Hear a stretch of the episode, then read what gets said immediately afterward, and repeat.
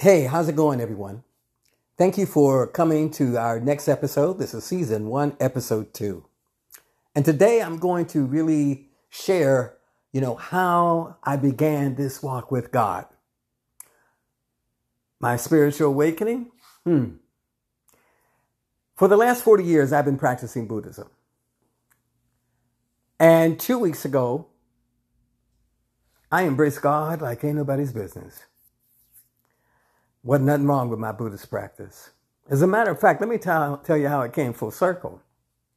40 years ago, I sat in my mother's home and I prayed to God whether I should practice Buddhism or not.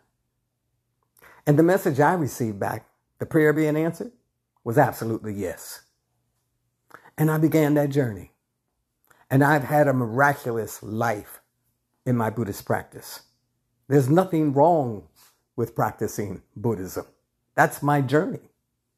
And it prepared me for the two weeks ago moment that I had, where I stood in the middle of my living room in my home, knowing that I was ready to either have a heart attack or a stroke or collapse. It was a bad day. A lot of stress, financial mm-hmm. stress.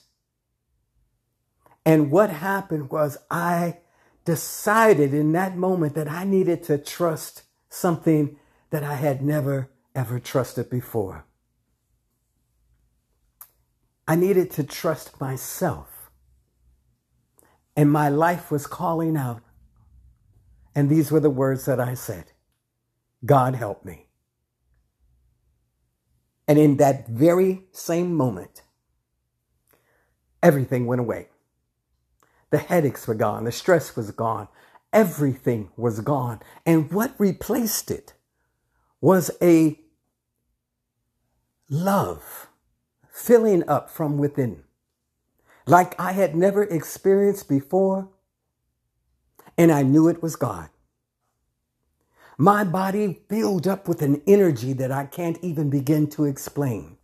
My heart, my soul was filled with love a love that I can't begin to tell you. It's so indescribable, but I knew it was God. And I have not stopped sharing that story with anyone that would listen. Because every time I do, I have tremendous joy. As a matter of fact, I talk to God every day ever since. I know I'm walking with God ever since.